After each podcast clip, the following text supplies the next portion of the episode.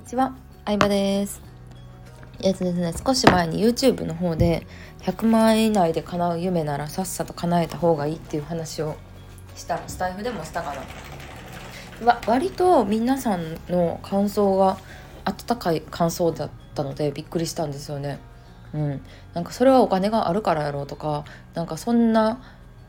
なんか、うん、何言ってんのみたいにもっと言われると思ったら意外とそんなことなくてびっくりしたんですけどそう私もともと別に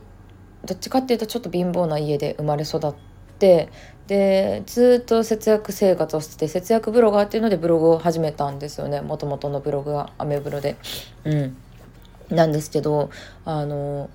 とはいえ可愛いものとかラグジュアリーなものも大好きで大学生の時はゴシップガールとかセックスザ・シティとかの DVD を借りてはずっと見てましたね。うん、このお洋服かわいいとかなんかインスタとかも当時はなかったのでそういう海外ドラマのド派手な映像とかうんまあネットで検索した写真とかをねずっと見たりしててこういうホテルに泊まりたいなとかニューヨーク行ってみたいなとかパリのこういう観光地見てみたいなとか憧れを抱いてたんですよね。うん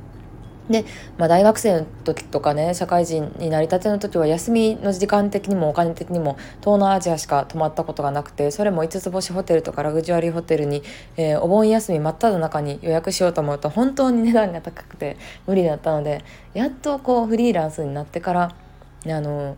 ちょっといいホテルに泊まったりとかうん安いシーズンの時にうん海外旅行に行ったりとかするようになったんですけど。でもねあのちょっとそういう定点をかじってみることの大切さっていうのをその時にめちゃくちゃ感じたんですよ。それは何かっていうと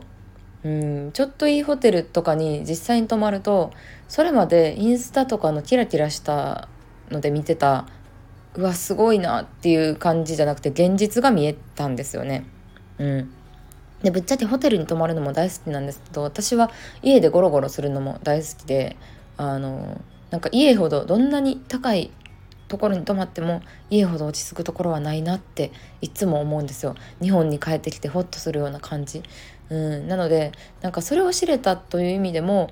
人生の早いうちからいいホテルに泊まる経験をしてみてよかったなって思います。もちろんまた泊まりたいなとは思うんですけど。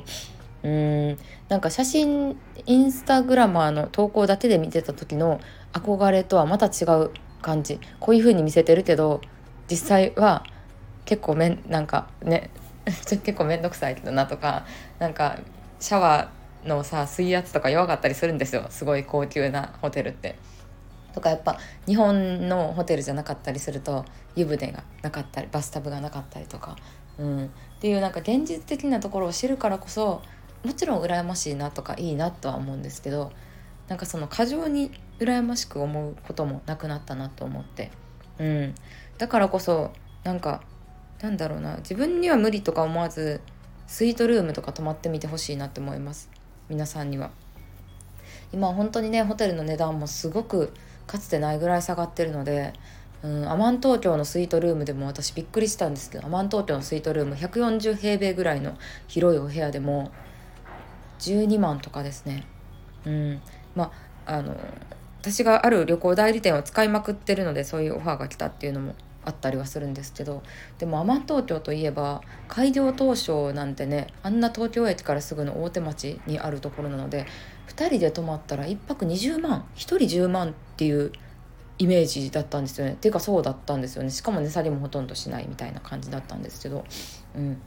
でもスイートルームとかもアマン東京までは行かなくても大阪とか地方のホテルの中での一番いいお部屋ってそんなに高くないので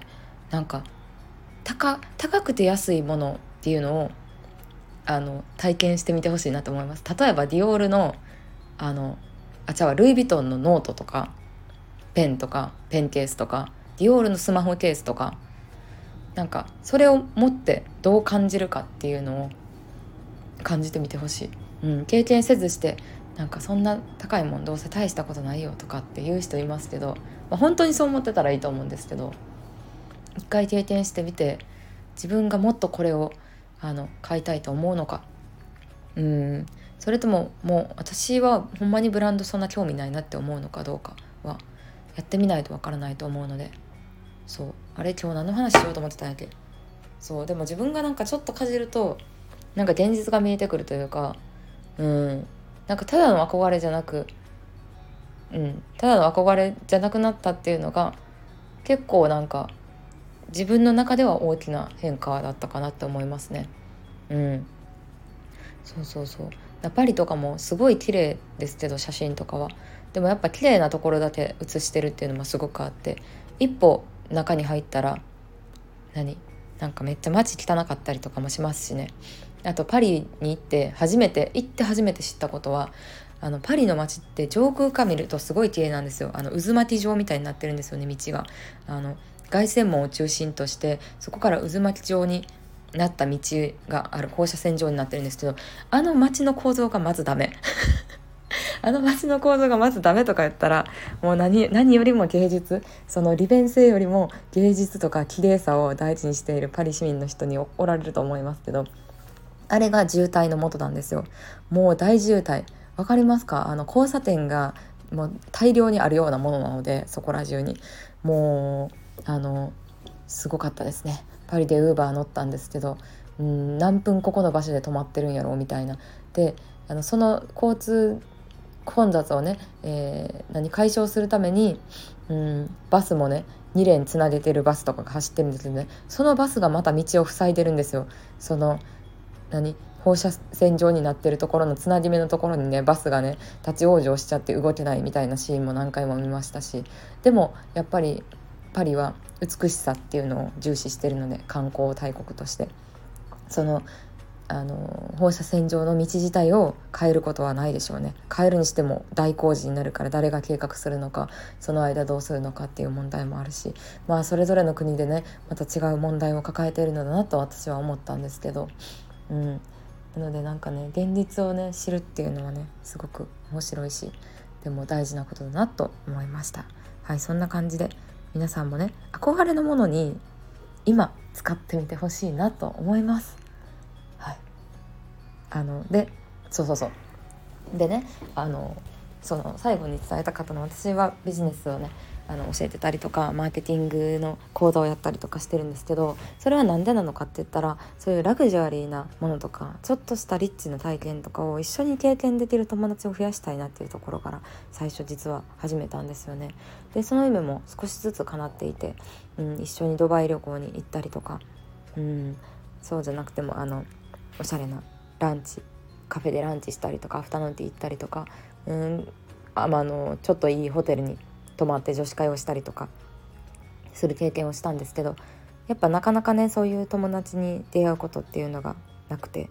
だったら育てたいなって思ったんですよね。ちょっと育てるなんて言ったらおこがましいかもしれないですけどうん女性がちゃんと自分で稼げる力を身につけてで本当に自分の夢を自分で叶えられるような人が増えたら、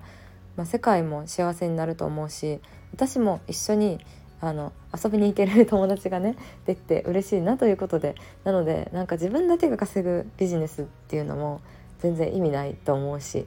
うん、あのちゃんとみんながね稼げるようになって、えー、ちゃんと自分の欲しいものを得られるようになる、えー、アカデミーっていうのをずっとやっていきたいなって理念に、うん、持っているのでそう。ちゃんと参加した人がね、えー、稼げるようになるようなえー、世界をね作っていきたいなとは思いますね。はいそんな感じでした今日もありがとうございました。